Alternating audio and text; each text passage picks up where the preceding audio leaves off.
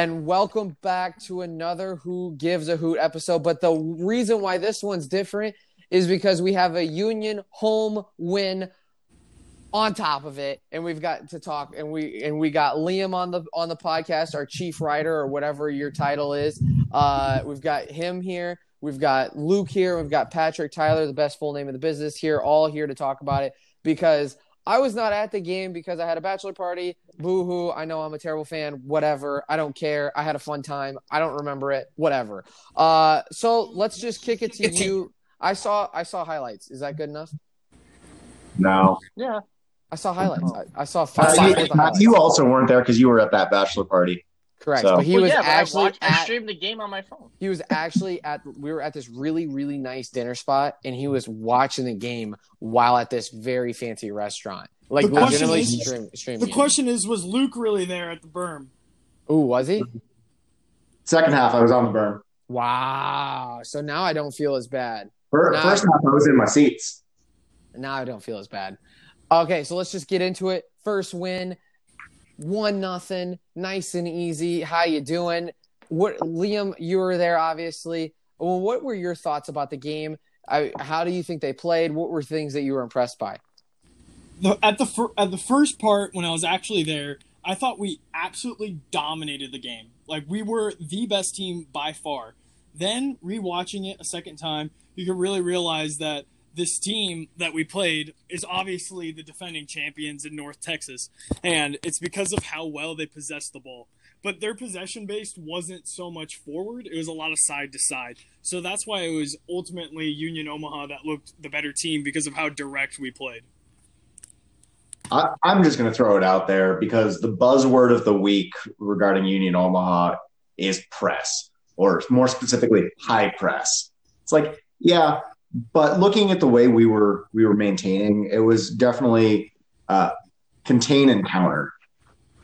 No, they they may have had 61% of the possession, but that 39% we had, we looked significantly more dangerous than they did during their 61%. It was one of those games where stats don't tell the story. No. I think the shot stats do. The shot stats definitely do, but just looking at the game, the overall aspect of the game, it really, the stats just don't give the game enough justice. Um, so if there's anyone out there who hasn't watched the game, I would strongly recommend going to ESPN Plus and watching the replay because it was honestly one of the best games I think of the week. So I, I rewatched it twice on Sunday and just I couldn't get enough of it. How speaking about that, I mean, obviously for somebody who didn't go to the game, I mean, what was the crowd like? I mean, obviously we were expecting nine thousand for our opening day, but we only get like two thousand. I mean, what what was that like? I mean, could did, was it like booming? I mean, was it kind of quiet because it's a big stadium and everybody's spaced out? What was that atmosphere like? Oh, that, that was electric. Um, all, fun, fun note if you're watching the first five minutes of the ESPN Plus stream, you can see Liam on the field in his white jeans. Oh. Light blue, light blue. they, they looked white. They looked white. But uh, no, it, it was loud. Uh, 2,400 people there. Uh, social distance.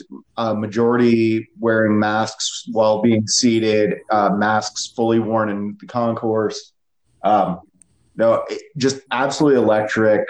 Uh, there was some uh, lot of smoke. Uh, Gary, Gary, Marty, and Matt um, definitely made sure that the, the pyro was working um, and it was looking fantastic. Um, Parliament came out big, uh, fantastic tifo, um, you know, calling uh, with, with some very strong social uh, social uh, justice re- or message it there. Um, great with flags and social distancing on the berm. You know, just a very electric, uh, electric feel. I think the big thing that I really came upon was that yes, it was a socially distant crowd, but at not one point during my time in the stadium did I feel uncomfortable around the amount of people. Everyone was very respectful of each other's spaces, and I think you have to be commendable, commend the whole entire crowd of Union Omaha and being very respectful and not being obnoxious during a very hard time in people's lives. They took advantage of a great opportunity to watch professional soccer, and they did it correctly. Were people wearing masks? Like, how, would you say that everybody was wearing masks? Would you say seventy five percent were wearing masks? Like, what was? Um, at in the concourse, if you're walking around getting food, one hundred percent everyone was wearing masks. When it came time to sit down on the stands, I would say probably forty to fifty percent of people sitting in their own space, socially distant, were wearing masks. But if they but they were socially distanced and then they took off their mask.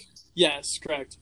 That's I mean that's not too bad. I mean if we're gonna talk, I mean if we're gonna be honest with each other, like that's not that's pretty freaking good. I'm glad that it was 100 percent everybody wearing a mask when everybody's together. That's that's something to be excited about.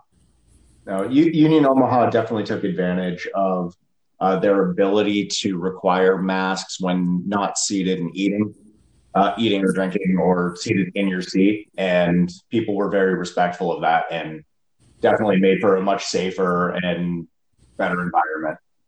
Don't worry, we have a whole podcast, by the way, that we're going to talk about the TIFO and we're going to dedicate to the TIFO. So don't worry.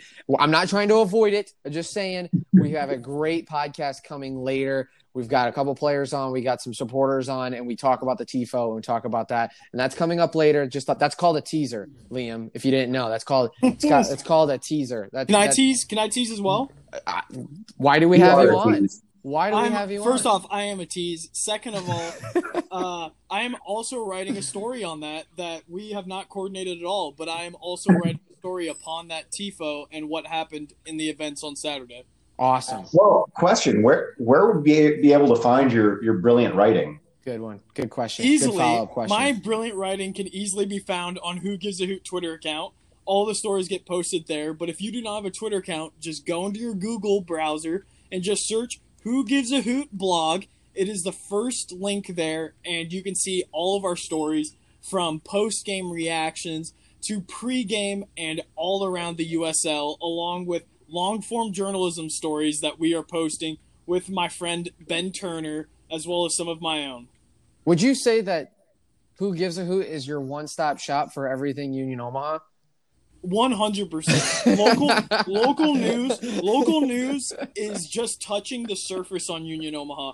Our blog actually is going way deeper and looking more specific into soccer coverage. When I was with the local press, they they, they did a great job, obviously. But we're gonna get to to the X's and O's. We're gonna understand why Elma and Four made a huge impact coming off the bench. That's what you're gonna see in my writing. See, that's that is a good tease. But you know what else is a good tease? The bets that Pat has with his owl props. He's got some good. He's got some good props coming up, and uh, let's let's kick it to him.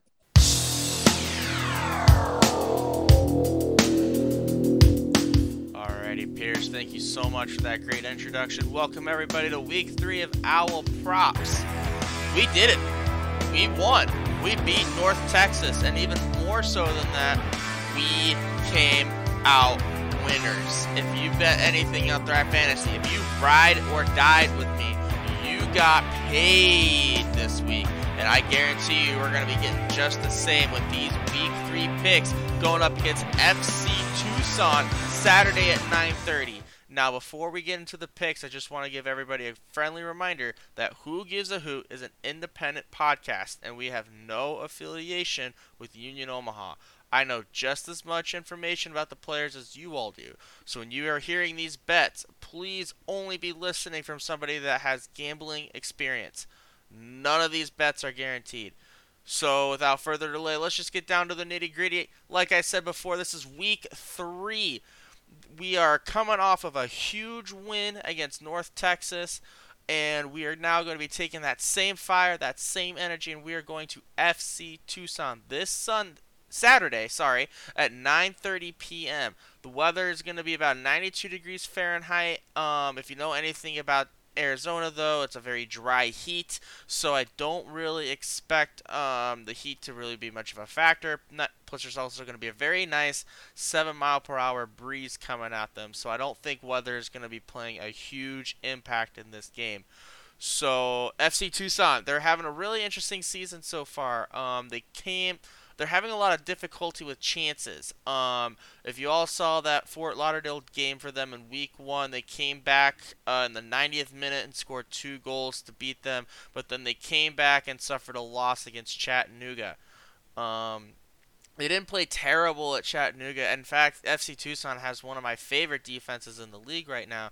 But the problem is, is that they just don't get enough chances, and I think that's definitely going to be playing for us, Union Omaha. And I don't think that it's not going to be a very high scoring game, I feel like, but I do feel like Union Omaha is going to come out on top with a 2 0 victory. So going into that mindset, let's get into the picks. Pick number one Juan Mare, zero and a half goals. Got to take the over on this one. Juan Mare has been so good these last two weeks, especially against North Texas. He is right there. He is getting the chances he deserves. Um, I don't. I, again, I think this is going to be a 2-0 win, and I think one of those goals are going to be involving Juan Mare. So I would definitely pick him up this week. He's hungry for goals. You know he wants goals, and he's going to get those goals. Pick Juan Mare. If you don't, you're crazy. You are just crazy. All right, going into pick two, we got Rashid Nuhu, three and a half total saves. And you know I'm taking the under on this one. You just know it. Rashid Nuhu had a fantastic outing against North Texas last week. He had two impressive saves, but again, he doesn't have much going at him because it's a brick wall defense. Brick wall. Do you know what that means? That means nothing's getting through it. Nothing.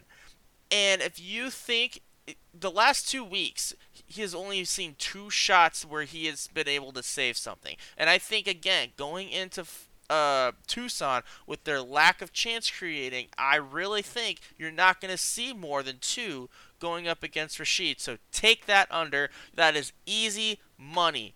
All right, now we're going on to pick number three. We got Damia Viader, zero and a half goals plus assists, and you got to take the over. Damia, the Theo Hernandez of USL League One and Union Omaha has been phenomenal. He had another great outing against North Texas, and it's only a matter of time before he gets a goal and assist. And I really think this game he is going to be shining, and he is going to bring in a deadly cross, and it's going to probably be either Juan Mare or Evan Conway getting the the result for it. So please, please, please take Damia Viader. If you don't, you're a coward and you know it. Alrighty, going on to pick number four, we got Sebastian Contreras, zero and a half assists, and I'm taking the under on this one, guys.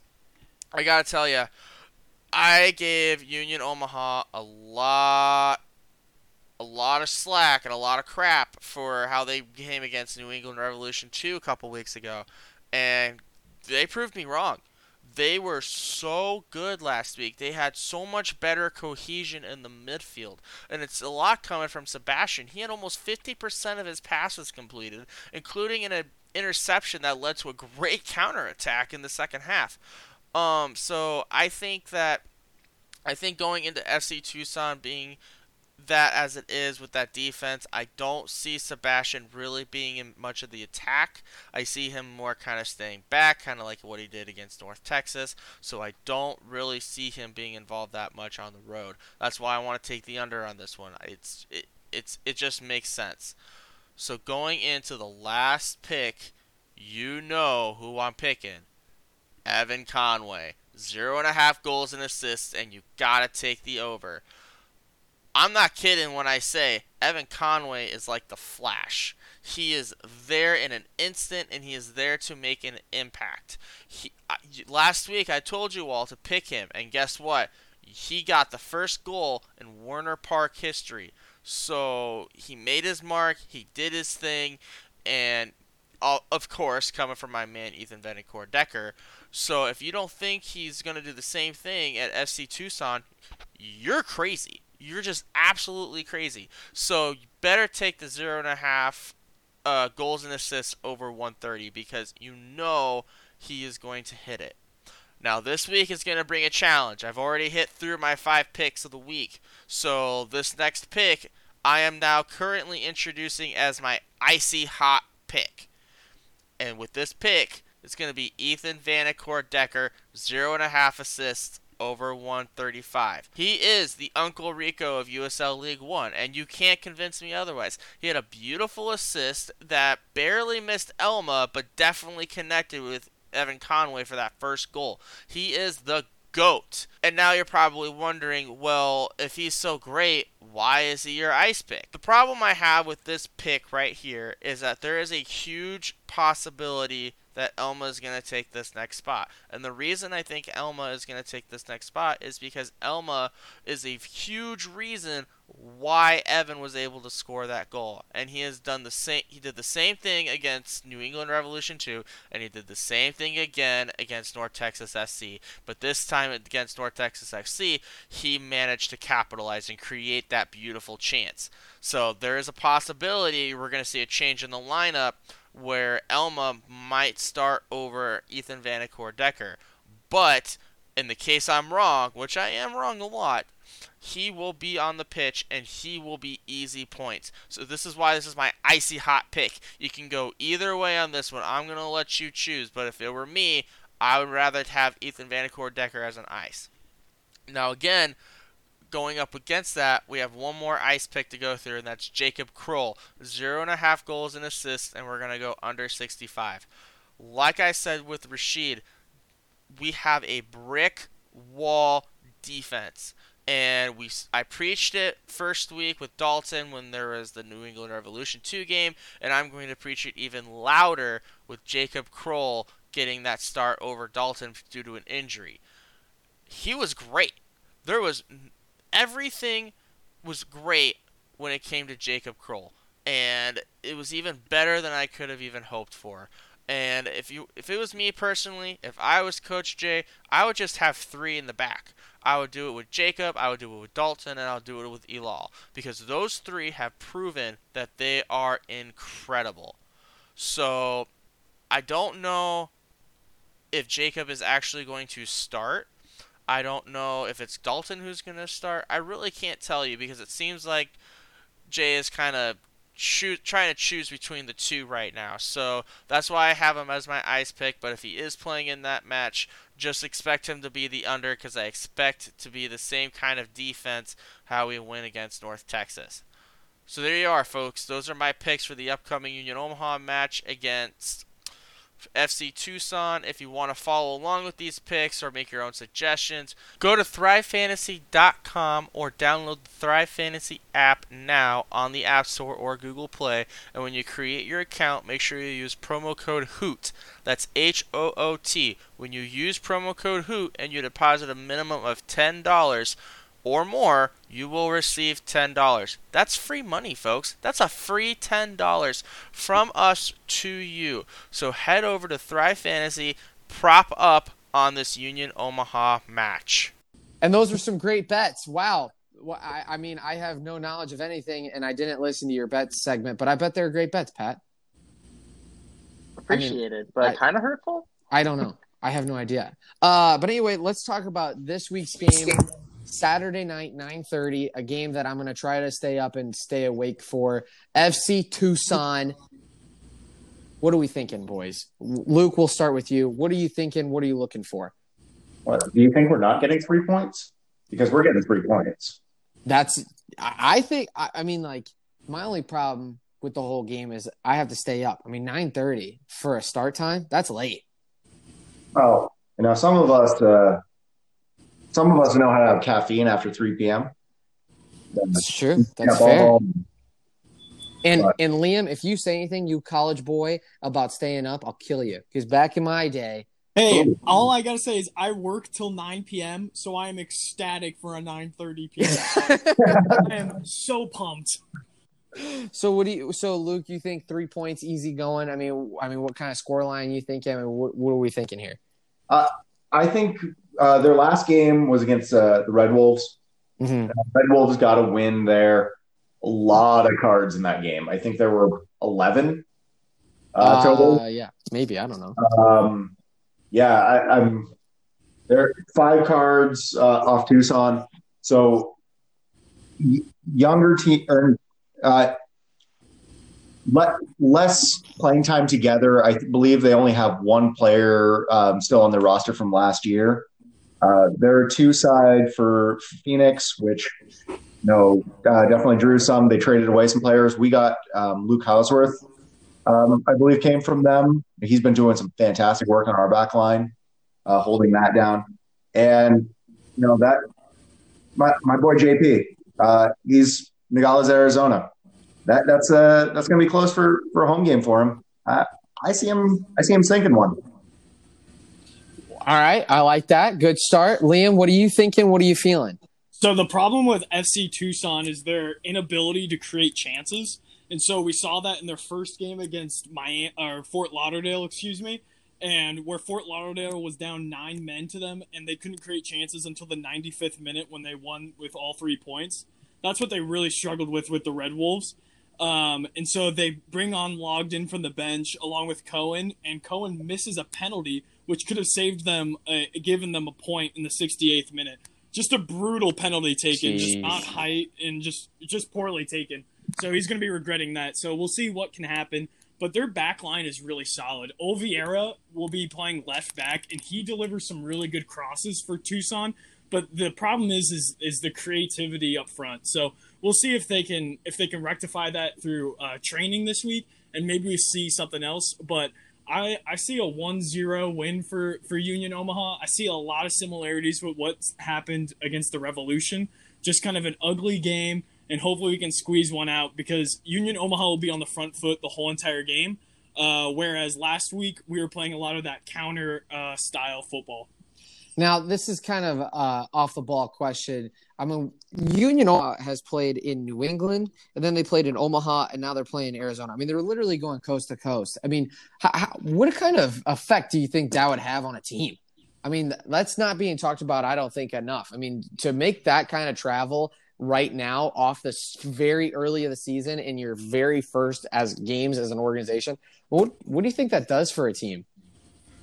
right now, not too much. We're still early in the season where everyone's very excited, I would say. But once we get later in the season in October, maybe we'll start to see some fatigue. But I think the boys are just too jacked up and to play and just to be out in the pitch. And I think that's what we're seeing. Definitely. Uh, I guess I, I didn't give my prediction. Sorry to cut you off, Luke. Uh, I've got I've got Union Omaha winning two one. Go ahead, Luke. What'd you think? Uh, I think we're going to see more of what you're talking about with that travel against Chattanooga. Okay. Um, you know, the boys are going to be flying out to Tucson. Uh, there's no no easy direct flights that that lessen the travel, so they'll be going into Phoenix. That's ride after Phoenix.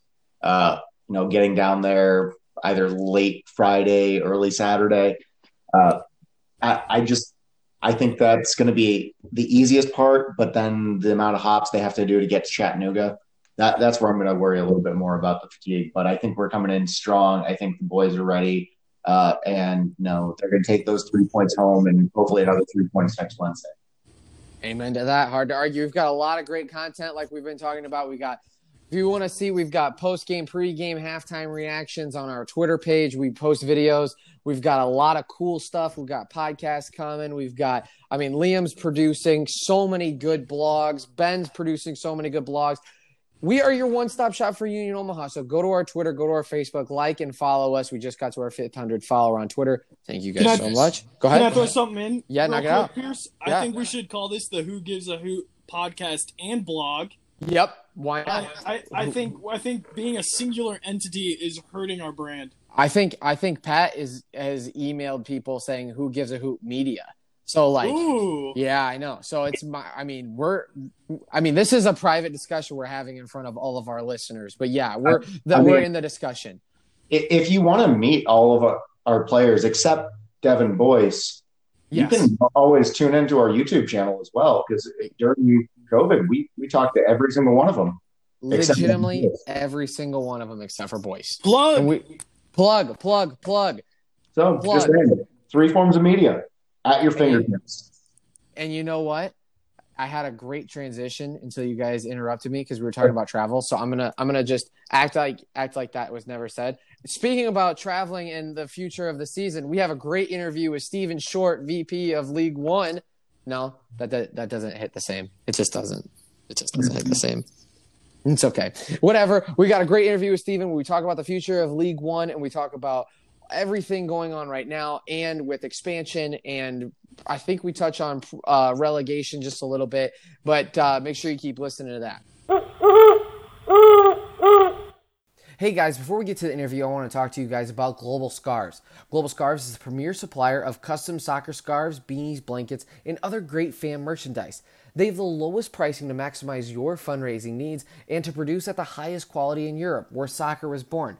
They know the product and they know what it means to put that scarf on for match day. They work tirelessly to make sure that you are outfitted to support your club. Email Global Scarves now to find out more information on the process or to get a free design mock up for your group or club at kyle at globalscarves.com. And we welcome on Vice President Stephen Short. Again, a reoccurring guest. We really appreciate you coming on, man. Oh, thanks for having me, guys. I'm ready to get my own segment. Oh, really? You want that? Now you're just getting cocky. If I'm going to be honest with you, I don't know. no, that's I a little. maritime, that's man. a little bit. All right, hey Pat, I- cut I him think off. can- cut him off. He's We, done. we can put him up to friend of the pod at this point. yeah. There you go. We'll take it. We'll take it. Uh, Steven, we're a couple games in for League One. I mean, how do you feel as a front office man for the League One? I mean, how do you feel it's kind of gone so far? You know, I think we look across and where USL had an opportunity to really set the bar, and I feel like we're doing well, but we're not done. Um, there's going to be some unexpected things that we probably encounter down the road, but our league has done a phenomenal job working with our club owners, um, working with their municipalities, and even with their venue operators and their fans to understand that safety has to remain uh, the primary and paramount point, whether it's for their players, executives, fans in the stadium, and the communities. So I think we're doing well, uh, but we have a while to go here, and we're going to continue to work hard to make sure that we put a great product on the field, but everybody remains safe. Now, Stephen, obviously this season is anything but normal. Um, COVID is, uh, as much as we'd hoped that it would have subsided by start of summer, um, is still very much prevalent across the country. What has I noticed the league had put out a new testing uh, partner last week with uh, more rapid testing, but as the situation constantly evolves throughout um, League One being the only fully national league playing right now, how how is the league taking that into stride and um, coming up with scheduling solutions or safety solutions to make sure that everybody is staying um, staying healthy and staying safe? Well, I think it goes back to March, uh, to be honest with you guys, and to tell you when this whole thing started, or at least when it started to impact USL. And at that point, we started working with our clubs again, and, and to understand um, what was happening in each community. Uh, there's a lot of data behind it, like you'll see everywhere, and and every city is certainly um, being affected differently, which makes this challenging as well. But yes, we did we did announce a partnership with Let's Get Checked, and certainly a key component to getting back on the field was testing um, making sure that um, we could contain any type of spread if it, if someone did get infected or have contracted COVID, and and that continues to be a regular occurrence within the league, and and that is again back to safety and health and working with our groups. You, you can download our return to play protocols on our website. We wanted everybody to see what the league and, and our clubs built um, as a foundation moving forward, and those protocols outline uh, the different protocols for if a you know if a, a player tests positive or um, a player has to go into quarantine or if an administrator tests positive how do we do contact tracing? So um, all these are different are important in their different scenarios um, but it's it's key 100% making sure that we're all working together as a unit. It's not the league and then the teams.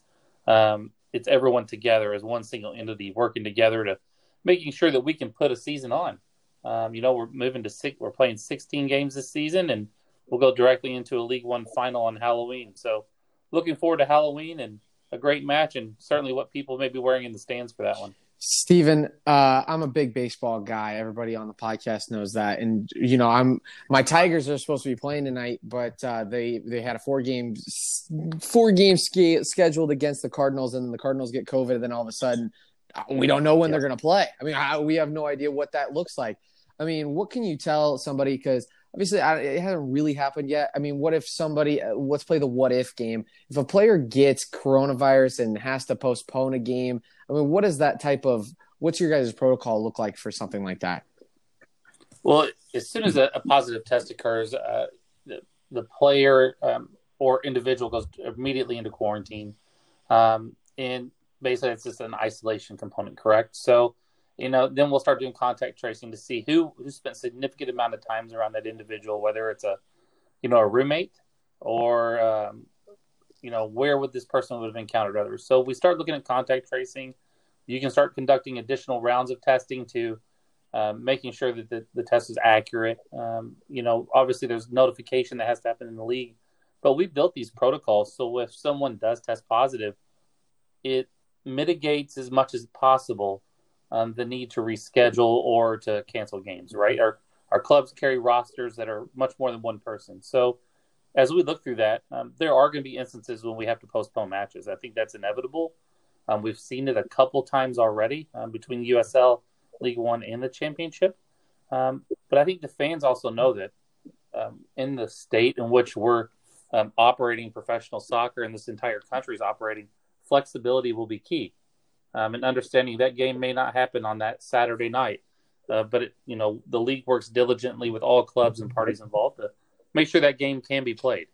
And so I think there's an element of flexibility there while also working in confines of the structure of the season to make sure that we can deliver um, the best we can. How how does I mean because League One is not I mean obviously it's not to the size of the MLS it's not the size of the championship it's only it's a very 11 teams right and it's a very smaller league does that help when it comes to rescheduling does it hurt You know, I think it depends on the situation. To be honest with you, and that's not to be vague. Um, geographic proximity certainly helps. Uh, you know, we've seen uh, matches that can be rescheduled, and hey, you're that team's going to be down in that region anyway. We can just add another game into that window. Um, if it's a larger distance traveled, we certainly need to look at a different time window. We can do that, or maybe it is um, if the team makes that trip, they're staying out there an extra day or two, but they're getting two games in. So we may look at that. Uh, we certainly work with both clubs on their availability, um, their their venue availability as well, um, and what we can do. And I think it's just about finding solutions and working together. But it is different. Um, you know, if we're not the size of the championship, as you said, uh, we don't have 35 clubs yet, um, but looking forward to that day. And you know, the championship I think adjusted very well and was able to build into that two conference and very regionalized groups. And so um, we'd like to do that. just with 11 teams playing this year, um, you weren't able, we weren't able to do it. But down the road, it certainly becomes more of an option. Now, Stephen, I'm going to throw you one last question, COVID related. Um, okay. And that, then we'll move on to, to happier subjects. Uh, we there was an instance um, where players were not or didn't receive their test back until after a game was played. Um, luckily, those came back as false positives.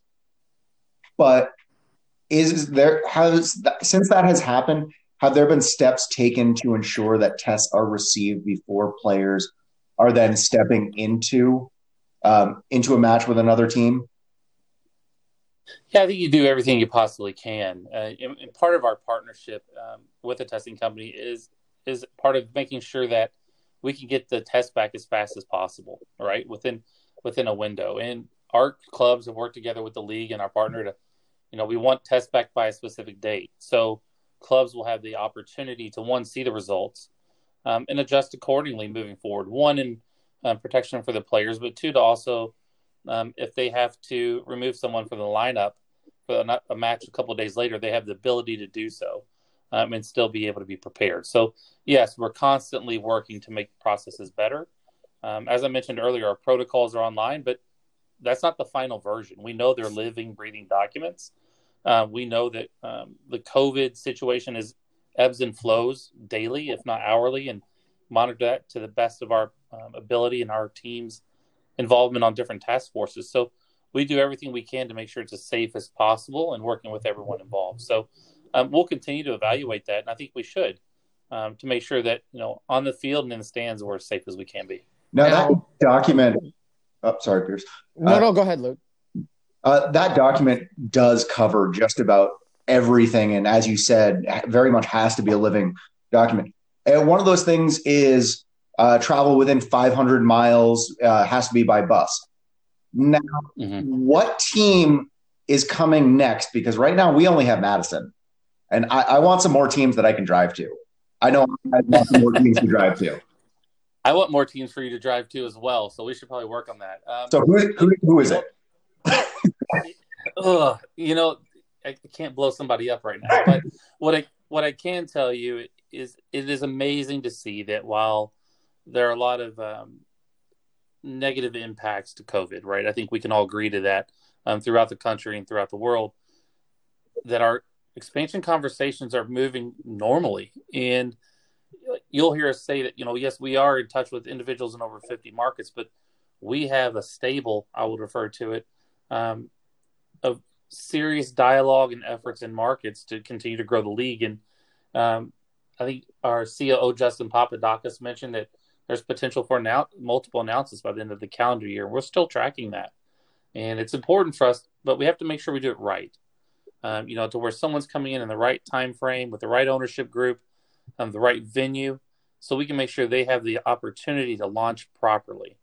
And we've all seen what a proper launch can do. It can really set the franchise up for success um, on the field and off, and make sure it makes the proper impact in their community. So unfortunately, at this point, I'll have to say stay tuned, but uh, there's some fun stuff down the road. So, uh, just to kind of talk about uh, the expansion, I mean, what type of stadium size do you guys look at? I mean, obviously, Union Omaha plays inside of a baseball stadium, so you're not really shy of that. I mean, what are some bare minimum stadium sizes that you guys are trying to look at when it comes to attendance size? I mean, what are those bare minimums that you're looking for? Well, first, the, the, that bare minimum, as I think we talked about earlier in the year, was actually set by U.S. Soccer, uh, right, for what a Division three professional league would be. And um, but we want to look above and beyond that. One, um, to ensure that the clubs have the opportunity to uh, create the best environment, but also the best economic position uh, for longevity. Okay. The second part of that's going to be looking at a facility that either has the ability to expand or that can phase in growth. And let's say that uh, you're looking at a stadium that's somewhere between 3,500 to 5,000 initially, and that's pretty much what we see in League One with some, you know, uh, minor um, outliers such as Gillette Stadium and the stadium in the um, that Fort Lauderdale plays in um, in North Texas and Globe Life. Those are by far three massive stadiums. Um, great opportunities for us, but I think when we look at that, the industry's changed to where it used to be built big stadiums from day one now it is build to your need, but leave that opportunity for growth. So if you have a, a team that's regularly filling 5,000 seats and they can make that bump to 7,500 or 10,000 like they've done in the championship, that's the path to follow. Um, that way you can ensure that the club's operating efficiently, the fans have the atmosphere that they want, um, and it's a calculated growth element. So we do start with our minimum standard um, of 3,500, but um, most of the time, the stadiums are coming in larger than that. Now, one of those uh, proposed um, state or proposed expansion sides, uh, obviously been talked about very much around the USL sphere, is DaMarcus Beasley coming in at Fort Wayne. Mm-hmm. Um, that is a fantastic, hungry market. It seems for for getting in um, into our league into USL one. Uh, that that obviously it isn't quite at the building a stadium, but do we have do we have a timeline uh, roughly for for that? I, I know a few others that probably are pushing out an extra year because of uh, chances um, involving stadiums. Um, mm-hmm. you know, the one I love to tell is Portland. I, I, know that they're they're fighting to, for a stadium space, but when, when, you're looking at those new markets, is the stadium um, definitely a key component to already existing or for for building the chance to have one? Uh, the answer is yes. it, it, it is as vague as that can be. So it's really it's it's a fun aspect of of what we do, where you get into a market, identify what's already there. Um, if there's an existing stadium that's available for use for day one, that's huge, right? Allow someone to plant roots. Uh, you can become the primary tenant Sometimes the cities are looking for new tenants. Um, sometimes a venue may need some, you know, TLC and upgrades. Certainly an opportunity there. Um, and then there are some that we'll go into market and we absolutely love it, but you just need to build a venue. And so that may alter timelines, but typically, uh, you know, if you wanted to go the modular uh, stadium route, which we're starting to see a lot of, um, it allows a, a, club to get up and running a little faster because they can go up in anywhere from 30, 60, 90 days if everything moves swiftly. Now that's different, right? It's different than a brick and mortar stadium that's, you know, 25 to 50 million dollars in investment. Um, if you look what Louisville built, Lynn Family Stadium, absolutely gorgeous. And then their recent announcement with their training ground. So I think it depends on the vision of the club and the city and what works for everyone involved. Um, there will be certainly places where, um, you know, we've spent multiple um, visits and hours in other cities where what's in place can work and it can be special. And there's some places where you just have to build a home of your own. And that allows you from the outset to really set the standard for what you want your club to be and what that city wants that club to be. So um, it's a mixture of both. It really just depends on the market and the city and we're in. So that we asked our fans to uh, ask a question. My question, my last question about regulating stadium, stadium sizes, I stole that one. I'll admit from Chad Wington, uh, who slid into our DMs and asked that question. Great yeah, question from. Thank Chad. you, Chad, for asking that question and making me look good. Until I um, have now admitted that I completely stole your question. Uh, the next, the next question comes from Chip. He says. Seems like attendance is an indicator of long lived team league financial health. What are drivers of high attendance of certain teams, and what can teams with less attendance learn and emulate from them to improve financially? Actually, that's a great question. Is that your question? that was Chips. That was Chips' question. Oh, that, Chips. oh, Okay, oh, sorry, oh, uh, it's my question. It was it a great. It was a great question. It's my question. If it's a good question. If it wasn't, it's Chips. You know, and I'll address this directly, Chip. I think that's a phenomenal question. That, that we spend a lot of time on, and because we want to make sure that everyone's operating at their best level possible. And so, if we um, have a team that's not drawing what other clubs are drawing, or someone has really hit that, um, has found that golden nugget, if you will, in their market, we want to know what's working there. And so, our club services team, um, which really is kind of an internal consultancy group where we crunch a lot of data and, and try to share best practices, we'll dive in and find out certainly um, you can look through the history of USL and you can see clubs that have been around for over 20 years. And if you looked at the data, you could see some that have seen full cycles. And I mean, the upswing, you know, you'll see a bell curve in some degrees. Um, and then the drop, and then it revitalizes. It's almost like you can see phases in the information. Um, what we want to do is make sure that clubs can get to a, a strong level and sustain. And you're absolutely right. Attendance is a key component for what we do. And a lot of times that's going to be the clubs uh, continuing to evolve their practices, continuing to listen to their fans, um, whether that's new offerings and tickets or experiences. Like we see everything from field side hospitality to um, elevated hospitality in Madison, which is really awesome, um, and supporter groups. So you could take a stadium and break it up into quarters if you wanted to, or even smaller factions and say, okay, our supporters group, how do we continue to support our supporters group and allow them to do what they need to do or what to do in the stadium. Our family sections, how do we continue to make sure that this meets their needs and it makes sense? And you can do that throughout an entire stadium. I think as long as the clubs continue to do that, and there certainly will be times that you'll have need to ramp up efforts. Um, you know, you saw that we um, announced a partnership with the Aspire Group, who does a lot when it comes to helping clubs understand uh, the selling processes and um, and the bandwidth behind it and how to become more effective and a lot of it's experience based. So, um, Chip, your question is phenomenal. it is something we work on daily, um, and something when you really look at every club, it's different. Um, it could be the number of staff, it could be marketing material driven, it could be price driven. And so, um, there are a lot of different factors that go into it, and we try to analyze those for every single club. Uh, I've got one last kind of pointed question for is it from Chip as well? No, this is from me. okay. Um, there, there was a team last year that folded, and their fan base has come back and done a fantastic thing up there, creating uh, Lansing Common FC mm-hmm. a, as an entirely community-driven club. Now, currently, as awesome. USL One stands, there's a requirement for a primary owner with a certain liquidity uh, available. Correct. Good word. Is there a possibility in the future of opening expansion sides to uh, community and supporter based groups that that form something rather than a single standalone owner who has has said um, benchmark liquidity? Phenomenal question. Um, let me address, answer that in two points if I can. So first, yes, there are USL ownership standards, uh, but there also is a baseline set by U.S. Soccer that we have to meet, mm. um, and there are the pro league standards, and those vary by different divisions of pro soccer. Uh, so we, you know, there's a box we have to check there, right? And that's just nature of it. Um, currently, clubs could and have the opportunity, but it cannot be a majority share, have a community ownership component to them. Um, we've seen that in the past.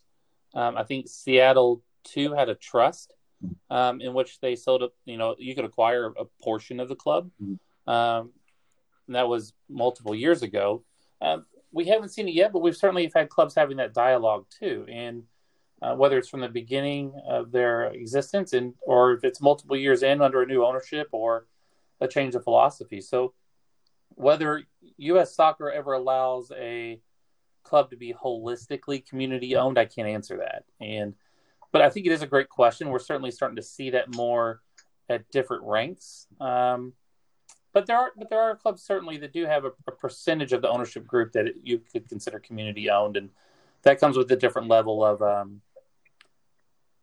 I wouldn't say entitlement, but opportunity, right? Whether you get to vote on jerseys or you have specific access to other parts of the club, decision making, and things like that. So it, it is interesting to see how um, individual clubs approach that topic and and when it's right for them, if it's right for them, um, and how they engage their community and how that community community becomes a part of that club. So there's multiple factors in there, but it's certainly we're starting to see that trend. And I I can't answer on behalf of U.S. Soccer, but knowing that we have to meet our standards, there is an opportunity for it should a, a club choose to do so.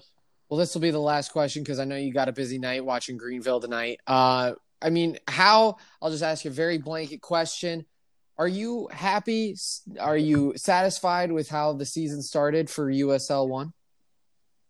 I am. I, I, wish it would have started in March if COVID didn't exist. Um, but yes, I think our guys have done a great job across the board, and um, our league as a whole has really worked extremely hard.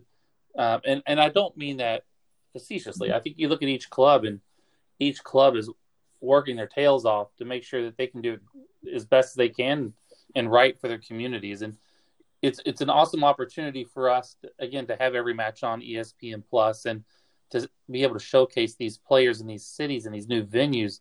I mean, look, I mean, your venue last weekend looked great. Chattanooga opened up a new venue, and so we're starting to see more and more movement there. So I'm excited with where we are, um, but I'm more excited about where we're going and how this league will continue to grow and what the future of it holds. Awesome. Well, hey, Stephen, thank you so much for coming on yet again. You're always welcome. And and maybe we will get just like a Stephen Short, like uh Stephen Short Short. That'll be our segment. There you go. Yeah, like, well, you might keep it short or people won't listen. But I, I, I, apologize that I wasn't able to be out there for the home opener because I still owe you guys a round. Okay. But the next time we're out there, uh, I really look forward to watching the game with you. Don't, don't worry. We'll see you on Halloween. Yeah, that we'll see you on great. Halloween. Amen to that. Pat, Pat, write that down. That Steven owes us a drink. Write that down. Okay? Yeah, it's public record. I'll, I'll You're good for it. I don't have to. I don't have to yeah, go find somebody for it. All right, sweet. Sounds good. Thank you so much, Steven. Absolutely, guys. Have a great evening.